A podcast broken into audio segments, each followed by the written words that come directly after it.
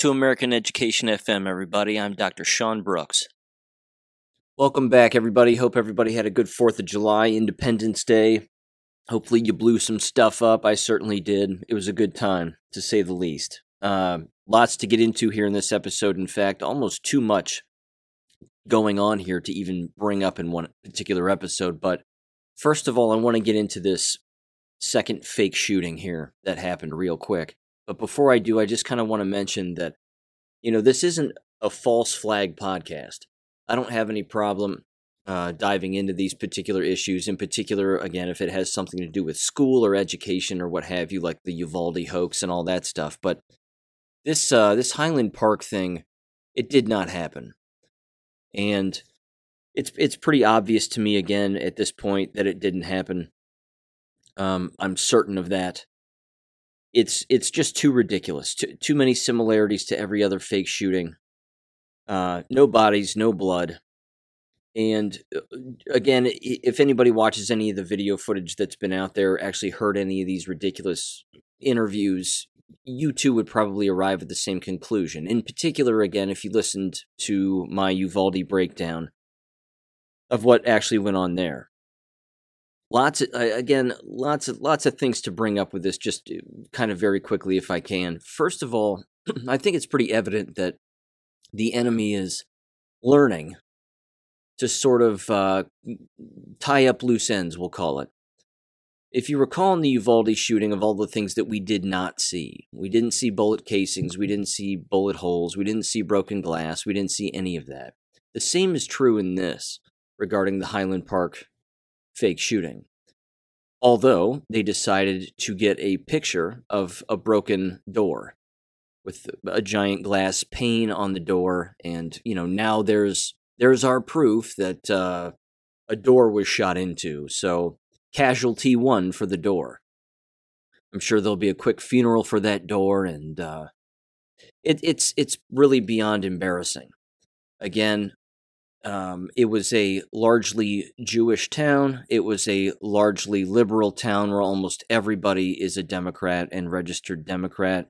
Um, no video footage of the actual shooter actually doing any shooting. And their excuse for that, of course, is that, well, he was on a rooftop. And because he was on a rooftop, uh, you know, we, we have we have footage, but we're not going to let anybody see it. Well, that's funny. Just like Uvalde. I heard the audio. I, I, I you know, I, I watched the clips. It's evident that something is being shot. Are they blanks? Probably. You know, a, a couple other funny anomalies. Again, if anybody's watching the video, is when you're watching these these again these sort of certainly fake shootings, but the EMT workers and, and the police officers and the firefighters and all these all these first responders, quote unquote, sort of just standing around you know, if you're an EMT worker and you're pulling a gurney out of the back of an ambulance, aren't you doing it rather quickly? Otherwise, why would you pull the gurney out? Why would you pull that bed out of the back if you aren't going to rush to a particular location and use it quickly? Why would you casually pull a bed out of the back of an ambulance? Um, again, this one clip is ingrained in my mind of these two guys slowly pulling this this bed out of the back of an ambulance and the wheels slowly come down and then they turn and they look and they both look right into the camera as the camera is catching them doing this. Um again it's it's beyond ridiculous. And then of course the photographs themselves are equally as ridiculous. Why why would EMT workers leave their random first aid bags on the ground it's uh, again, it's embarrassing. You, uh, th- there's a picture that's sticking out in my head here of four or five EMT bags, kind of all sort of spread out on on on the street or on the side of the road, sidewalk, I guess it would be. Um, there's no blood anywhere. There's no, there's no nothing. There's no trash. It's just a couple of bags and like a tipped over chair for dramatic effect again, does an EMT worker typically leave their first aid bag just sitting there? Don't they take their material with them? In particular, if there are numerous wounded? Isn't that what they're supposed to do? You you know throw the bag over your shoulder and or around your neck and you keep moving, uh, r- rather than just randomly leaving all of your stuff laying around. It it it's it's just sad. The problem is is that they use the same tactics every single time in all of these fake shootings. Again, the dramatic photographs and the standing around of people and then they occasionally get somebody running, you know, toward nowhere basically. And then the people that they interview are equally as ridiculous. Um, a local news affiliate had audio about nine minutes long. I listened to this too. You didn't see the woman's face, but she's talking about how she's a business owner in that town. And, you know, uh, most of us are Democrat. I mean, she openly says that. And then she says that they just got done having a, or that they have in the past had anti gun marches and anti gun rallies up and down their streets before. And then she uses all of the cliche line, lines, basically, where, where she says again, you know, how much more do we have to live through? And how much more do we have to take? And when are we going to learn? And when will this stop? And all this other stuff. I mean, they say the same things over and over again. No one's crying. No one is upset. There are no tears. It's it's beyond outrageous. Uh, there, there was another one I saw of a woman again who allegedly lost her child. Again, not crying, and had the wherewithal to sit down and do a face to face video interview with a news outlet. Uh, you know, one of the major news outlets. They were on the scene too, and uh, the grieving mother sits down with us and talks about her child who's dead. Who, who would do that?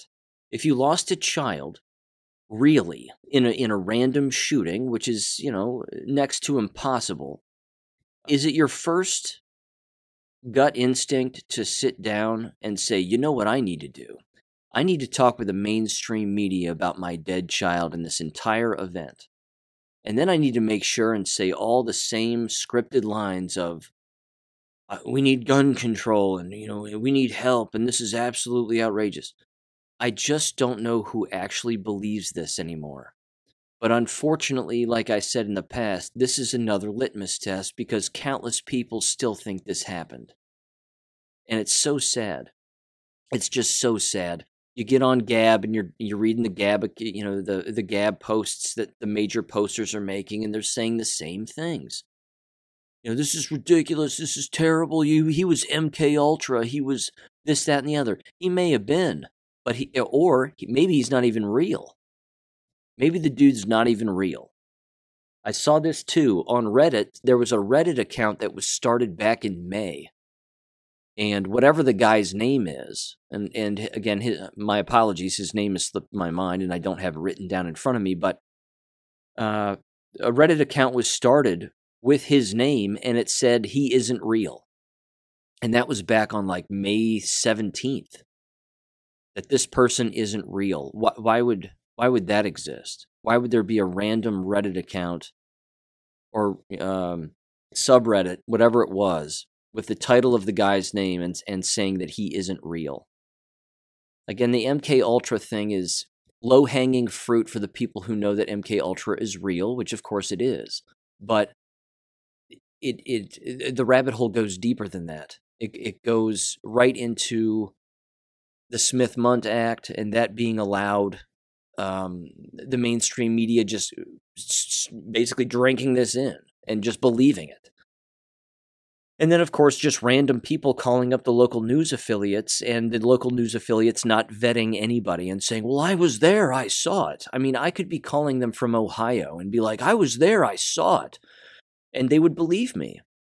They would put me on air and I'd say, you know, well, I have a business there. And I live right around the corner and whatever else. And they go, oh, please, you know, come on our show and talk about this.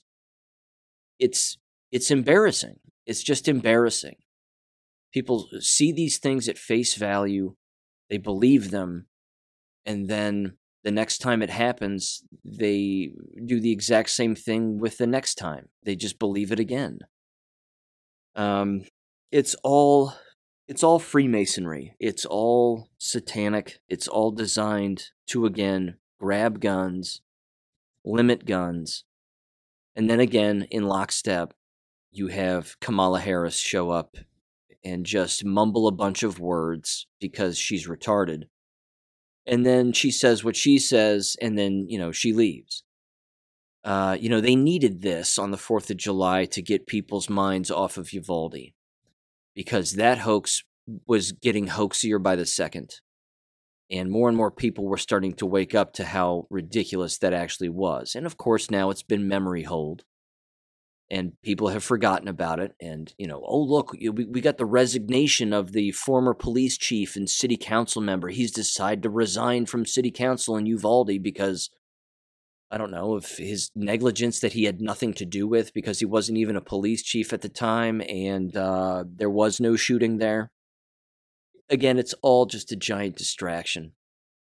Not to mention what happened on July 1st with the Pfizer document dump that just recently came out, which I'll bring up here later in this episode. But that's about all I have regarding the Highland Park thing. You know, they randomly found this apparent guy's uncle. Wouldn't you know it? Randomly found him in his car, in the front seat of his car, driving by. And isn't that always sort of, again, the, the cliche approach of, you know, we found a family member randomly in their car as they were driving away, and we approached them, and they were kind enough to talk to us. And what did this guy say? This guy goes, uh, you know, I just don't want people to blame us. You know, we had no idea he was capable of something like this. I mean, we just had no idea. You know, not crying, nothing, no remorse. Uh, look, he's searching for words, very scripted again, because you know again that they looked at him and they said, "Hey, look, say this, say this, say this." and then we'll do as many takes as we have to. But don't worry, we'll uh, we'll use what we want, and we'll get the message out. And thanks for playing along. The same thing, I might add, happened with David Hogg, uh, that nitwit, in the Parkland alleged shooting, which again I don't think happened at all. Again, I haven't done a deep dive on that, but uh, I'm not I'm not sure that happened either. Crisis actors were everywhere. I, I know I brought up a piece of this earlier, but in that Parkland shooting in Broward County, uh, fake shooting as far as I can tell. Again, where's the where's the video surveillance footage? I recall seeing one clip, but I again hard to know if it was legit or not. Uh, but then there was this random teacher again being interviewed by ABC News, and she had a band aid over her her right arm basically right where a person would get a flu shot. And she claimed that uh, that that was a ricochet wound from an AR bullet, you know, a two two three or a five five six round ricocheted off a wall and and just grazed her arm. It was a honest to God, it was a regular band aid, a regular size band aid brand band aid on her arm, and she just pointed at it and she was like, "This is all, you know, this is the wound I have." There was no bruising, there was no scar, there was no swelling. There was no redness of the skin around this little band aid. She was just wearing this random band aid. And then, of course, like I said, David Hogg. Um, I put this up on a previous war video, I think. There's video footage of him being interviewed by the local media, and the, and again, he has a script, and he has to re-say the lines over and over and over again. So the footage you're watching is unedited video footage of David Hogg acting and providing a script as to what he claims he saw during that shooting and what people were experiencing and whatever else. And again, back to the Parkland thing, if you recall the massive media blitz and the CNN town halls with the kids and all that other garbage. This is the exact same kind of thing. Same thing. Just, uh, yeah, just a different day. That's all. So it didn't happen. That's the whole point. It just didn't happen. Uh, okay, shifting gears here. This was tossed to me by a listener of the podcast, and I want to thank him for for sending this my way. This is a threadreaderapp.com thread, uh, originally from Twitter, from Graham Stephan, if I'm saying that correctly. Uh, and it has to do with the used car market and how this is indicative also of an economic collapse, which, as we know, is purposeful. But this was back on July 1st, and uh, I wanted to read through this. I, I think it's interesting and telling. It says, quote, The used car market is on the brink of an auto loan collapse that can shake the entire industry. I'm shocked that more people are not talking about this. We are facing a 2008 ish scenario in the used car market, and honestly, it's a disaster waiting to happen. Then they said A. When buyers purchase a car, a vast majority, 85%, are financed. The problem is that unlike real estate, auto loans are not subject to strict, uh, strict underwriting requirements, allowing almost anyone to get one. Buyers with lower credit scores were, f- uh, were funneled into loans with two times the interest. You can see how crazy this is in the latest auto loan consumer reports. 25 to 50% of the loans were given to customers who might not be able to repay it. Lenders only verified the source of income and employment only 4% of the time. If that's not crazy enough, as of now, 5% of auto loans are behind payment and nearly half of them are underwater.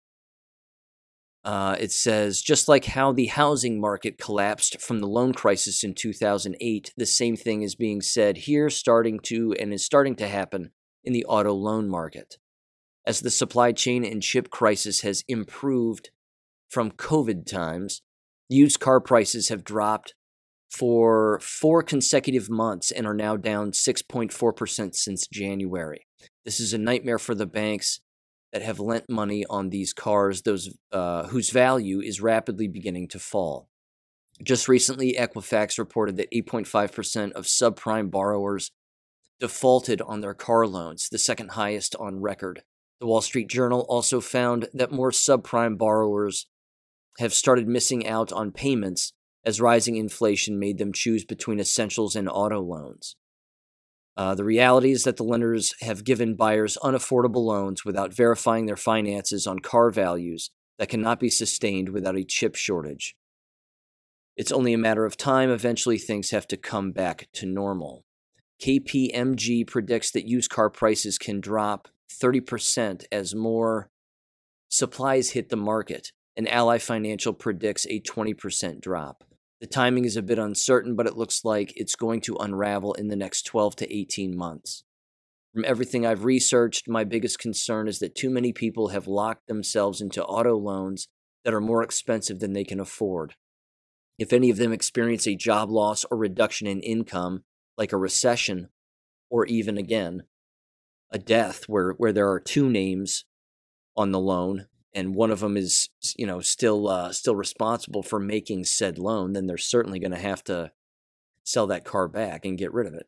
Uh, it says they will not be able to sell the car for as much money as they owe due to the crashing auto prices. There will be no choice left other than to get their car repossessed, flooding the market with inventory and exacerbating the issue.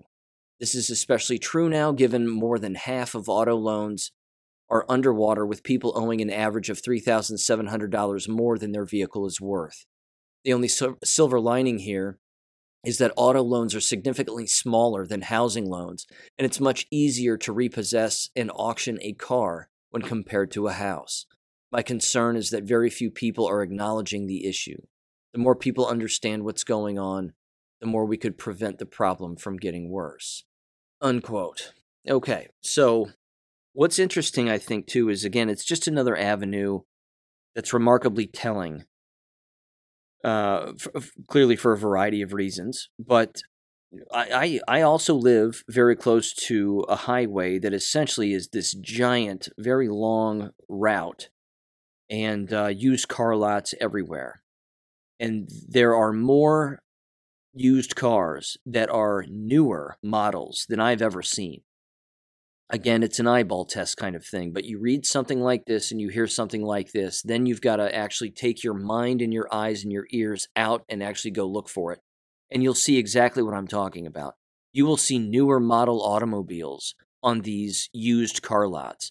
And I'm not talking like a Chevrolet used car lot that's, you know, Chevy brand where they also sell brand new automobiles. I'm not talking about those used car lots. I'm talking about the ones again that are like Chuck's used cars and, you know, uh, the the automobiles that you're likely to see in these lots now are just way newer than I've seen in a very very long time. And again, we're talking about 2017s all the way up to 2022 models. And I'm saying to myself, what's wrong with these automobiles? I mean, it, it just seems odd. But this right here, again, this this Twitter thread lays it out that uh, these are individuals that cannot afford these automobiles because the banks are just cutting them loans that they know that the customers cannot pay off. So certainly very similar to the 2008 housing crisis, and again, same kind of loan fiasco, same kind of banking fiasco. But uh, you know, there's a big difference between a car loan and a house, clearly. But those are typically the two mo- largest payments that a person ever makes in their lifetime is automobiles and homes. But yeah, I, I if if it's happening with automobiles, it has to be happening with homes also. Is is kind of the point. So there's that.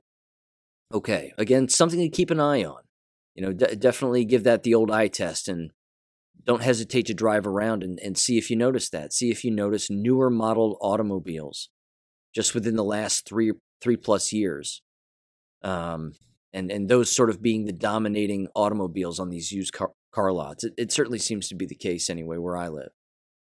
Uh, here, here's here's another one, and again, just to kind of shift into some jab related stuff, and I have a couple of just real brief education stories too that I want to bring up here at the end. But this comes from the Unreported Truths on uh, Substack, which is Alex Burnson, if I'm saying that right. And again, this is from July 2nd. It's titled COVID Shots for Little Kids Are Dead on Arrival. The fawning media coverage notwithstanding, uptake has been pitifully low. And this is a good thing. I'm glad that less and less people are actually buying into these lies. But again, the, the before I read this article, let me riff a little bit about some of the things again that I've heard over the last week. You know, you turn on the radio and and if I do, which is rare, I listen to a classic rock radio station here, uh, sort of in the Cincinnati area. It's based out of Cincinnati, but you know, great, great music. But the commercial breaks are insufferable. They're absolutely insufferable. Just the other day, there were three Pfizer commercials that were back to back to back. Um, and it was it was just terrible. Again, the same commercial three times in a row. If you're eligible, go and get your booster shot. I mean, they're actually pushing the booster shot on people. So they're not even messing around with shot number one. They're just saying if you're eligible to imply again, if you want a booster, well, you'd better get those first two. Uh, the, the, the blatant stupidity with all of this has reached an absolute peak as far as I'm concerned. I'm shocked that there are individuals walking around or bedridden during the summer and they don't even know why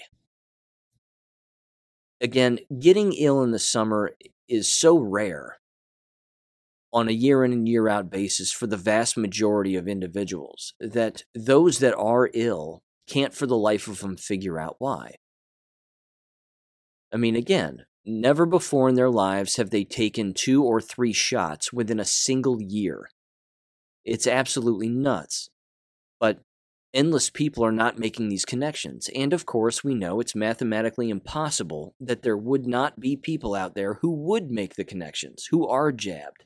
And they're saying to themselves right now, wow, I shouldn't have done that because now I'm sick and uh, this has never happened to me before. And well, what is it that I've done over the last year that's caused me to do this? Well, maybe it's, you know, maybe it's the shots that I took. Or then again, maybe they're the, on the other end of the spectrum and they're saying, well, there was that one time I didn't wear my mask. So maybe that's when, maybe that's when I got sick. It's, it's insane. But uh, they actually highlight the state of Ohio in this article, which is one of the other reasons I wanted to mention it, because the county where I live, uh, you know, they've got they've got it broken down by the percentage of the population that are va- that are vaccinated, so to speak. And um, unfortunately, well, although predictably, I should say, the more university centered counties and the urban centered counties, certainly the four counties around in and around Cincinnati. Um, same thing with Columbus, Toledo, and Cleveland These are the most vaccinated areas in Ohio. All the rural areas, not the case. Just not the case, which again is a very good thing. But uh, the article starts off by saying this. It says, quote, Despite a massive media and government pressure campaign, American parents are overwhelmingly rejecting COVID vaccines for their young children. About one week after the shots became available, barely 1% of children under five have received mRNA jabs for COVID, which of course doesn't exist. Data from several states show this is Ohio, like I just described, says even in California, among the bluest states, only about 2% of kids under five have been jabbed. That's still a lot, kind of, I think. And I've seen these videos too. There was one from New York, I believe, where a couple was getting out of an SUV with their with their two children. One was a toddler and the other one, honest to God, looked like a newborn baby. Still in a stroller. And there were people outside pleading with with this mother and her and uh, the father to not to not jab to, to not get their kids jabbed as they were carrying them in to get these shots outside of this health clinic. It was terrible. The article continues and it says demand is likely to be near zero going forward. The recent history of COVID shots shows that an increasingly tiny minority of mRNA fanatics get themselves or their children jabbed or boosted quickly after regulators okay new doses. So pent up desire for new shots is likely non existent says, as usual, elite media outlets have largely refused to acknowledge this reality, instead, running endless articles that seek to normalize and encourage the shots. CNN he- headline from old Dr. Leana Wen, that monster. Uh, it's, it says, quote, let's start off with your family. You have a four year old and a two year old. Have you gotten them vaccinated yet? They asked Dr. Leana Wen and she responded, Yes, I called my pediatrician's office as soon as the FDA authorized the vaccine to let them know that I wanted my kids to get vaccinated at the earliest possible. The earliest appointment was last Monday, about a week after kids in the six month to five year old range group uh, first started getting their shots. Absolutely ridiculous. And then, of course, there's the Elmo got his flu shot on Sesame Street because, you know, you should take your medical advice from a puppet. Uh, I can't, I just, I, that's basically the end of the article. I, I can't, I can't believe that people are actually buying into this still. And so here's again what I think is going to happen moving forward. And countless people are already commenting on this and, and writing very similar things online. And I agree with them 100%. They need this for any upcoming election here this fall. They just need this. Not to mention, they need to replay the COVID lie and any other illness lie that they can as soon as the leaves start to fall from the trees and it starts to get cold again. When that happens, endless people are going to fall very, very ill. And these are, the, again, the single the single jab, the double jab, the boosted, the, the double boosted, whatever. These people are going to fall ill. Those people are going to think that something is going around, quote unquote, that is making them sick. This, of course, is not true. Their immune systems are compromised. They have AIDS. They have vaccine induced AIDS. They've wiped out their immune systems. Um, that's that's just the way that it is but they need an excuse and again with the radio commercials pushing the jabs even harder they're they're really trying to do whatever they can to get as many people to take this as humanly possible. We've always known that. That's not a new thing, but they're not going to quit on this. That they just aren't. This is their only play. So they're really hitting the propaganda hard. And like I said, it's thick on the radio. You turn on the radio, even if you're listening to conservative talk radio, which again is really an abomination, it exists inside of their their commercial breaks. So even if they're talking about how the shots are are hurting people and they know of people who've been hurt from the shots on their actual shows, as soon as they go to a commercial break, um, it's Pfizer this, Pfizer that, get your jab, blah blah blah. It's it's absolutely nuts. But they're doubling down and they're tripling down and they're just doing whatever they have to do to suck in as many people into this giant kill program as they possibly can. So, yeah, don't fall for it. Whatever you do, don't fall for it.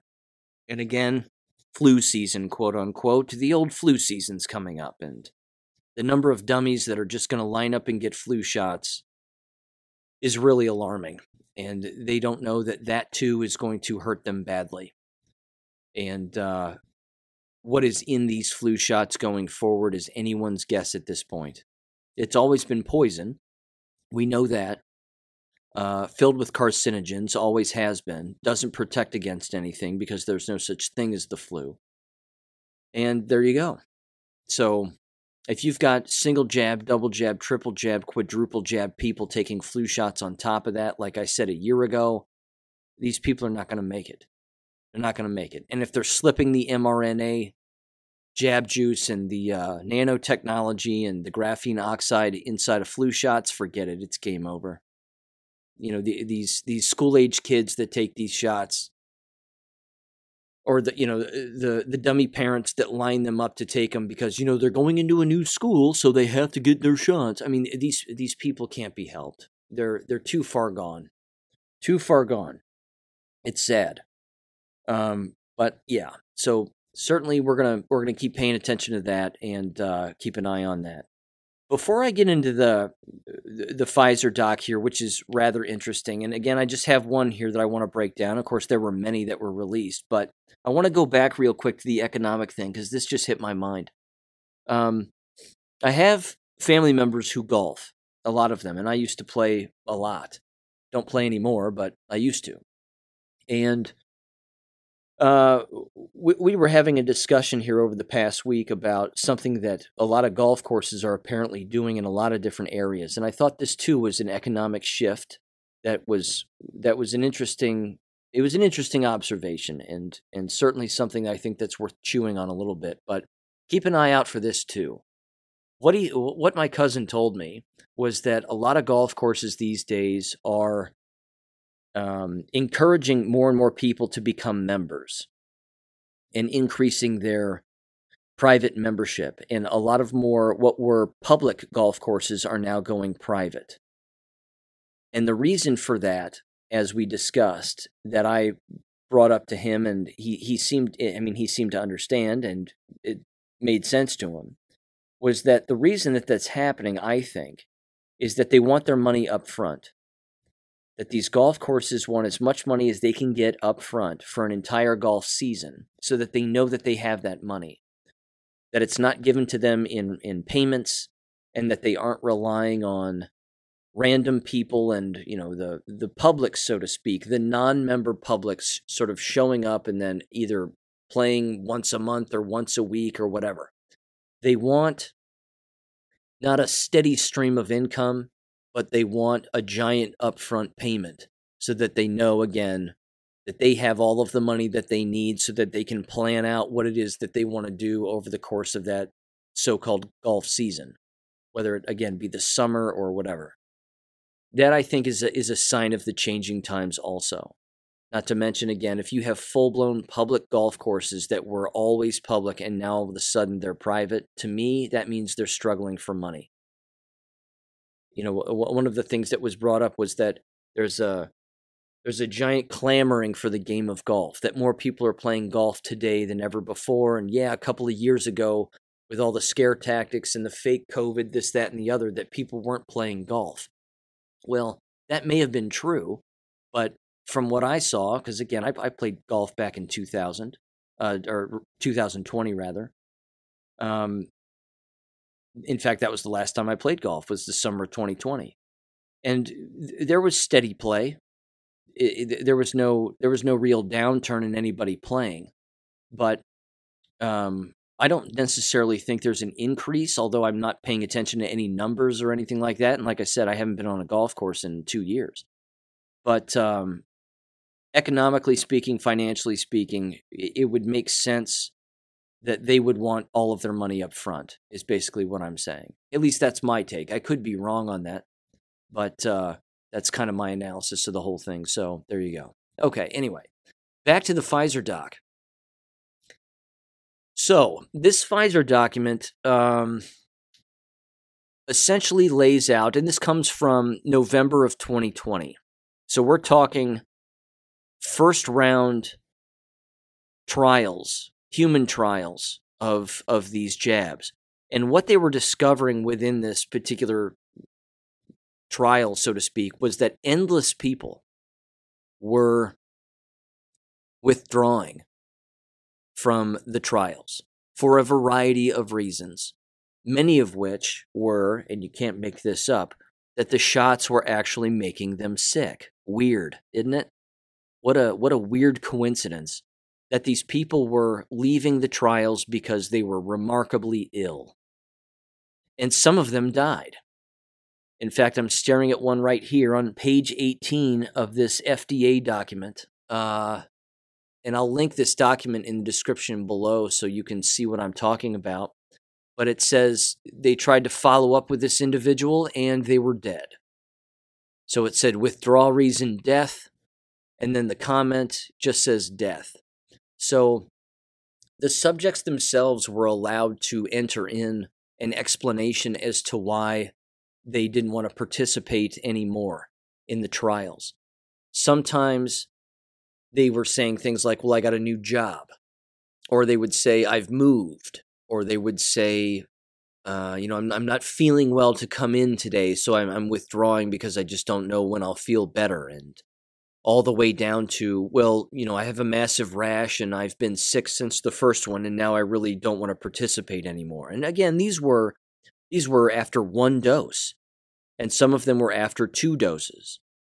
And again, in some of these too, well, again, it's a very interesting document and very easy to understand and frankly read. You just look at it from left to right, and then you you just scroll down and you can see all the different uh, withdrawal reasons in the comments and when they withdrew and you know what what part of the study phase they were in they would sometimes reach out to these people and the people just would not respond at all. They would so for example here it says patient unresponsive. So they lost them to a, a follow-up and they, they tried to follow up with them and they couldn't reach them anymore. So yeah. Did they change their phone number or are they dead? Did they move or are they dead um, subject never answered phone calls, certified letter sent, certified letter sent. Again, more, more comments made by the actual study groups themselves as to trying to reach out to these people and they're not responding. So, death was certainly one of the main factors here. And again, the shots were giving them quote unquote COVID. So they would even withdraw from these trials because they would say, well, now I've tested positive for COVID after taking the first or second shot. The, uh, the overwhelming point here is this these people knew that these shots were going to kill people. The, uh, the, these companies knew, and these manufacturers and all the people who manipulated all of this juice knew that these were going to kill people, knew that they were going to make them sick. They knew that anybody who had a any kind of previous health issue or chronic health condition that this was going to make them sick and kill them. Um, they also knew again this is sad. I'm I'm I'm I'm talking and looking at this document at the same time. There's another one here that says they received their first vaccine in November and then they lost them to a follow up because of a pregnancy and because they were pregnant, they didn't want to participate anymore. Again, it begs the question you know, did they actually give birth? Um, either way, it's it's just beyond evident that endless people were becoming ill, and then they were either recognizing that the shot was making them ill, or they were just coming up with another excuse, or you know, whatever it was.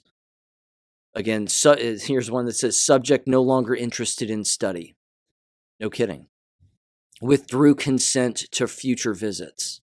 Did not want to come to scheduled visits. Subject no longer wanted to come to, to study appointments, says another one. This person was incarcerated, so they couldn't, they couldn't, they were in jail, so they couldn't come back for their second jab. Um, no longer meets eligibility requirements, withdrew due to anxiety of having blood drawn unable to obtain blood from subject was a reason that another person couldn't uh, couldn't participate. That would indicate blood clotting, would it not? Again, they, they it's evident that the people conducting the study knew what they were doing. And the other thing too is is that they even list on here that individuals who had previous vaccinations for other things like the flu that they would come back and they would say they, you know, they had an adverse reaction to the first dose because of their previous vaccination status. Things of that nature. Again, it's all poison. That's all. It's just all poison. And when you're stacking it on top of one another inside of the same body, what do you expect to happen to that person? This one comes from USA Today. Just read this headline uh, 105 million doses of the Pfizer jabs have been bought by the U.S. government. The U.S. to buy 105 million doses of the COVID 19 vaccine in a deal worth $3.2 billion. You see, these people are willing to spend as much money as they have to to kill us. Meanwhile, small businesses are closing, people are financially struggling. We don't need government handouts, but what's the government doing with our tax dollars and uh, and their time and energy? They're, they're trying to wipe us out. Okay, let me get into um, some education related stuff here too. This comes from justthenews.com, and it says a former Trump aide sues Virginia school district for psychologically abusing and sexually exploiting kids. And this is Stephen Miller's America, uh, let me see, America First legal legal group here, and they're seeking 1.5 million from Loudoun County. Virginia School District is forcing parents to give up a guaranteed public education if they object to officials psychologically abusing and sexually exploiting the children entrusted to their care, according to a former Trump administration official. Stephen Miller's America First Legal, whose board includes former White House Chief of Staff Mark Meadows, filed a state lawsuit against Loudoun County Public Schools uh, and their superintendent, Scott Ziegler, and several officials on behalf of a dozen parents with children in the district. The complaint seeks at least 1.5 million in damages for a cornucopia of culture war grievances, secretly facilitating gender transitions, requiring children to share bathrooms and locker rooms with the opposite sex against their will, and providing sexually explicit and pornographic materials, and practicing overt racial discrimination. Ladies and gentlemen, this shouldn't be a lawsuit, there should be handcuffs. You see, where is the law? Where's the real law? Why is it that, that these school districts have to be sued, have to have money taken from them, which you know that they have a giant stockpile of all of this cash from all that COVID money that they've probably kept and hidden under their mattress for a rainy day lawsuit just like this? But why is it that there aren't handcuffs?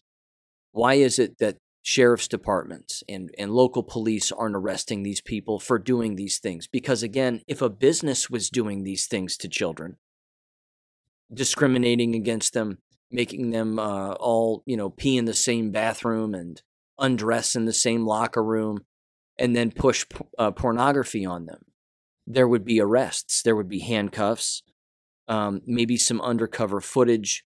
But all of this is out in the open. All of this comes out in school board meetings all of this is on YouTube. I mean, we, can we can watch. We've we've heard the parents bring this stuff up with regularity, uh, feverishly, I might add, over the last two three years.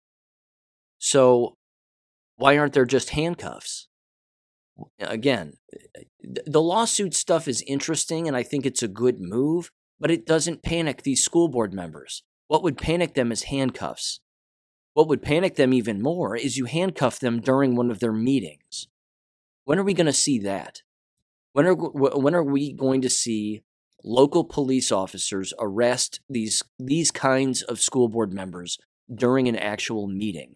I have a warrant for your arrest. Stand up. You have the right to remain silent. Cuff them. Take them out. Do it on camera during their actual meeting. And then, of course, you'll see the other school board members start to flip out and try to defend one of their own and all this other stuff. It's it's beyond ridiculous. But here's another story too, and it's not it's not related necessarily, but it's certainly one of these subjects that I've commented on in the past, and I just kind of want to bring this up again because it's these kinds of stories that really just creep me out and give me the willies. And you're gonna you're gonna hear why here in a minute, and then of course I'm gonna start railing on sports in school and and how I think the whole thing is just ridiculous. But uh, this comes from the Daily Mail, and it's titled "Basketball Coach at a $45,000 a year New Jersey girls prep school is investigated over video of him drunkenly shoving teen girl onto a hotel bed. Just the bullet points here. Saddle River Day girls basketball coach Danny Brown has been accused of shoving a teenage girl onto a bed in a hotel room on December 30. Um, an unverified video circulating social media allegedly depicts Brown pushing a teenage girl down onto a bed. The man in the video appears to pin her to the bed before she appears to be able to escape from his grip. The school is aware of the circulating video and says it is investigating, and Brown has reportedly agreed to participate in the investigation. Uh, there's a picture of him, the video, okay. Again, y- you don't know who's drunk. There's no real backstory to this, and I, I don't know anything about it. The only reason I wanted to bring this up was just for this sole reason. And I might be alone in this, and that's 100% fine. Um, you may completely disagree with me. That's okay too. I have always found coaches who coach to be, they tend to be a little more reckless than not. In particular, when the institution is more private and there's more money involved that that that the coaches tend to be more unethical. I'll put it that way. In particular, when said coach is the opposite sex of the people for which they are coaching. So I'm going to rail on this here for a minute, and I know that it's not everybody because that would be impossible, but I have to tell you that it's always been off putting to me that individuals would that, that males would want to coach female sports. I, I know that that rubs a lot of people the wrong way and somebody probably listening to this is going whatever i coach my daughter's team and you're you're you know you're an asshole. I mean look i'm not talking about you then you're not the person i'm talking about i i just i don't get it it it it, it um I don't I don't even have an explanation. It's just one of those subjects that I've never I've never enjoyed or thought, you know what I need to do? I need to coach girls, you know, girls volleyball or girls basketball or uh, field hockey. Yeah, that's what I need to do. You know, what what I need to do as a male is be the female cheerleading coach. It, it, these things never crossed my mind as as a school teacher or even as a uh, as as a college student training to be a teacher, I, I would hear a lot of people say things like, you know, if you want to be a teacher, then you got to be a coach, and uh, if the school wants you to be a coach, well, then that's what you need to do. And I remember thinking to myself, no, to hell with that. Now, for those that have listened to this podcast, you know that I've I've mentioned this before, but I did coach soccer. It was co-ed soccer. Uh, it was the the vast majority of the people on the team were were middle school boys. I did it for two very short seasons. I hated it. I could not stand it. Um, it was time consuming. It was remarkably stressful. We never lost a game, but it didn't matter. It just it was there was nothing fun about it. And again, I you know I used to play soccer and I like the game, but um, but yeah, I mean that that was really the only reason I did it. And of course, I kind of got suckered into it because they knew that I used to play soccer and they, they you know recreationally so to speak and and they said well uh, you know we have a soccer team and and we're trying to build back our sports teams you know why don't you be the soccer coach and i went ugh i just thought good god you know i i'm i'm, I'm teaching now for the first time i need to focus on this uh, I would rather get things right in a classroom than I would on a field of play. I'm not getting paid to be a coach. I'm doing this on my, you know, for practically free. Uh, they may have tossed me a couple hundred bucks if if memory serves, but I just remember it being remarkably stressful and just not liking it. And then as soon as the second short season was over with, I said, I'm done. I'm just letting everybody know I'm done. You know, that's it. There were two two or three girls who played on the team and they were good. I, I just I would never be drawn to coaching an all girls team of any kind. Again, back to this Saddle River Day uh, school coach, Danny Brown. What kind of a person, again, decides to go on a trip with again these I don't I don't know. I I know I'm alone in this. I I I I might be alone on this one but I just I don't get it. All of this to me seems like cumulative risk. Um and and of course there's sort of a undertone of sort of a pedophilic nature with some of these people that uh, you know they, they, think to themselves, "Well, I'm going to be around these girls, and you know I'll, I'll, get to touch them, and I'll get to do this, and I'll get to do that, and maybe I'll catch some of them in their underwear and whatever else." It's disgusting. It's beyond disgusting. Uh, these people, again, if what he did and and just putting himself in this situation is bad judgment enough. And again, these these traveling teams where you're you're the coach and and you're hoteling, you, you have a, your hotel room in the same uh, hotel as as as the other players and all this other garbage. I I just it just creeps me out. It creeps me out. And the parents, in particular, in this day and age, with everything that we know that goes on, and the video and the audio and the media and the social media and all of it, it uh, it just yuck. Yuck is about all I can say. Again, what parents would just willingly let their kids travel like this with a coach of the opposite sex. Again, I don't know the details of this particular case, but it just seems like a colossal waste of time. It it it seems like nothing good is ever going to come from something like this. I mean, so what if you win a tournament? Big deal. You know, um, it, it doesn't matter. It does not matter. But the likelihood of of someone getting hurt, even if it's a, a, complete accident, the likelihood of somebody getting hurt in a situation like this, as I used to say and, and lecture to uh, teacher education students, I would look at them point blank and I would say, don't be a coach. Don't do it. You're going to put yourself in serious legal peril. If something bad happens, that's on you. And you're not just going to lose your coaching gig, you're going to lose your job as a school teacher. And then they're going to come after your license. And then it's game over. Then you can't be a teacher anymore. Then what are you going to do? You're going to go coach in the NFL and make, you know, make it in the big times? I don't I don't think so. That's not going to happen. Again, very rare that a K-12 coach again, I'm, i know I'm getting off on a bit of a tangent here, but it's very rare that a K 12 coach becomes a professional coach at the professional level. It doesn't happen. It doesn't happen and I remember again saying this to a particular uh, a, a, group of, of students. Actually, in my my dad's classroom management class, there were there were some dudes in the back of the room. I could see who they were. I could tell how they were dressed, and I was like, "These are bros that want to coach." I can just sense it. These are guys that want to coach. And sure enough, one of them raises his hand, when I get done saying what I'm saying, and he shakes his head and he looks disgusted. And I looked at him point blank without him looking at me, and I said, I know that what I just said offended you. And I'm looking right at him. I said, I get it. You probably want to coach, don't you? He goes, Yeah, that's why I'm getting into teaching because I want to coach. And I went, You're in the wrong profession.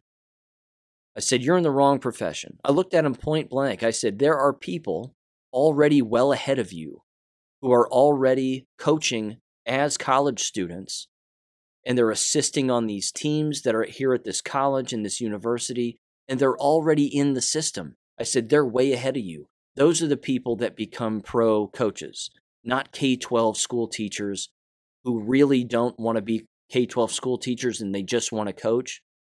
Those aren't the people that become professional coaches and make millions. It, it just typically does not work that way. I'm not saying it's impossible um, because I, I know it's happened um, but it's it's so rare that it's it's outrageous. It's just outrageous. anyway, that's that's my two cents on that. I, I, I just cringe anytime I hear of a male or a female uh, coach traveling with students, in particular when they're stay all staying at the same hotel. And again, I know this happens across this nation and across the world with regularity all of the time. It just begs the question how many times do remarkably inappropriate things occur or illegal things occur and we never even hear about them? It just, again, it seems too risky for everyone involved. But yeah, I, I fully understand there might be people that disagree with that approach, but I've I've just said it to countless uh, teacher education students in the past. Of course, like I've said, the the business is crumbling, so none of it matters uh, going forward. But um, I would just look at them and I'd say, you need to focus on your craft. If you want to be a school teacher, focus on your subject matter, reinvestigate and unlearn what you think you know about your subject matter, and teach the truth to your students. That's how you gain influence. You don't gain influence with people by also being a coach because then they start calling you coach instead of Mr. or Mrs. So and so. It's, hey, coach, what's up, coach? Uh, you know, that too, again, has a very negative connotation within a school building in a K 12 environment. And again, it's a it's a stereotype, and I'm going to mention it, but a lot of the coaches are dummies.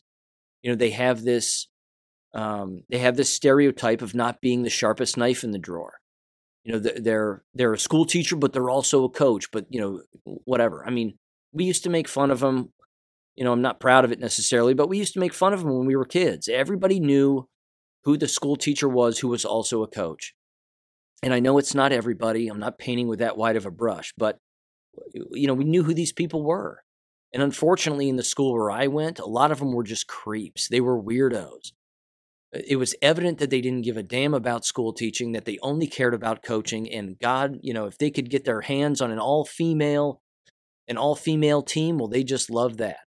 And the same is true again with uh, with gay women coaches. Gay women coaches again putting themselves in serious potential legal trouble and uh, and real danger by by coaching again the the, the same sex team, so to speak, and traveling with them and sleeping in the same hotels and whatever else and knocking on their doors and catching them in their underwear and all that all that garbage. It's just terrible. Again, someone was clearly taking the video. Uh, it looks like he's pulling her hair, pushing her down in the bed, holding her there. Don't know why. Is she trying to? Is she, you know she trying to escape? Is he? I don't know. Again, just the act of putting your hands on a minor alone is is bad enough. So there you go. That's that's my two cents. Um, again, remarkably risky, and why a person again would want to be a school teacher today is beyond me. Let alone coach is uh, is beyond me. I, I don't get it. I really don't get it. Anyway, there you go, ladies and gentlemen. Uh, first episode back lots of stuff to discuss. Clearly, lots going on. There's going to be a whole lot more coming up here, and uh, I'm going to dig into those Pfizer documents a little bit more and see if I can't find even more. And we'll see. We'll see what happens. But uh, with all that said, have a great weekend, and I'll catch you on Monday. Thank you for listening to American Education FM. Make sure and check out AmericanEducationFM.com for more information. Take care and God bless.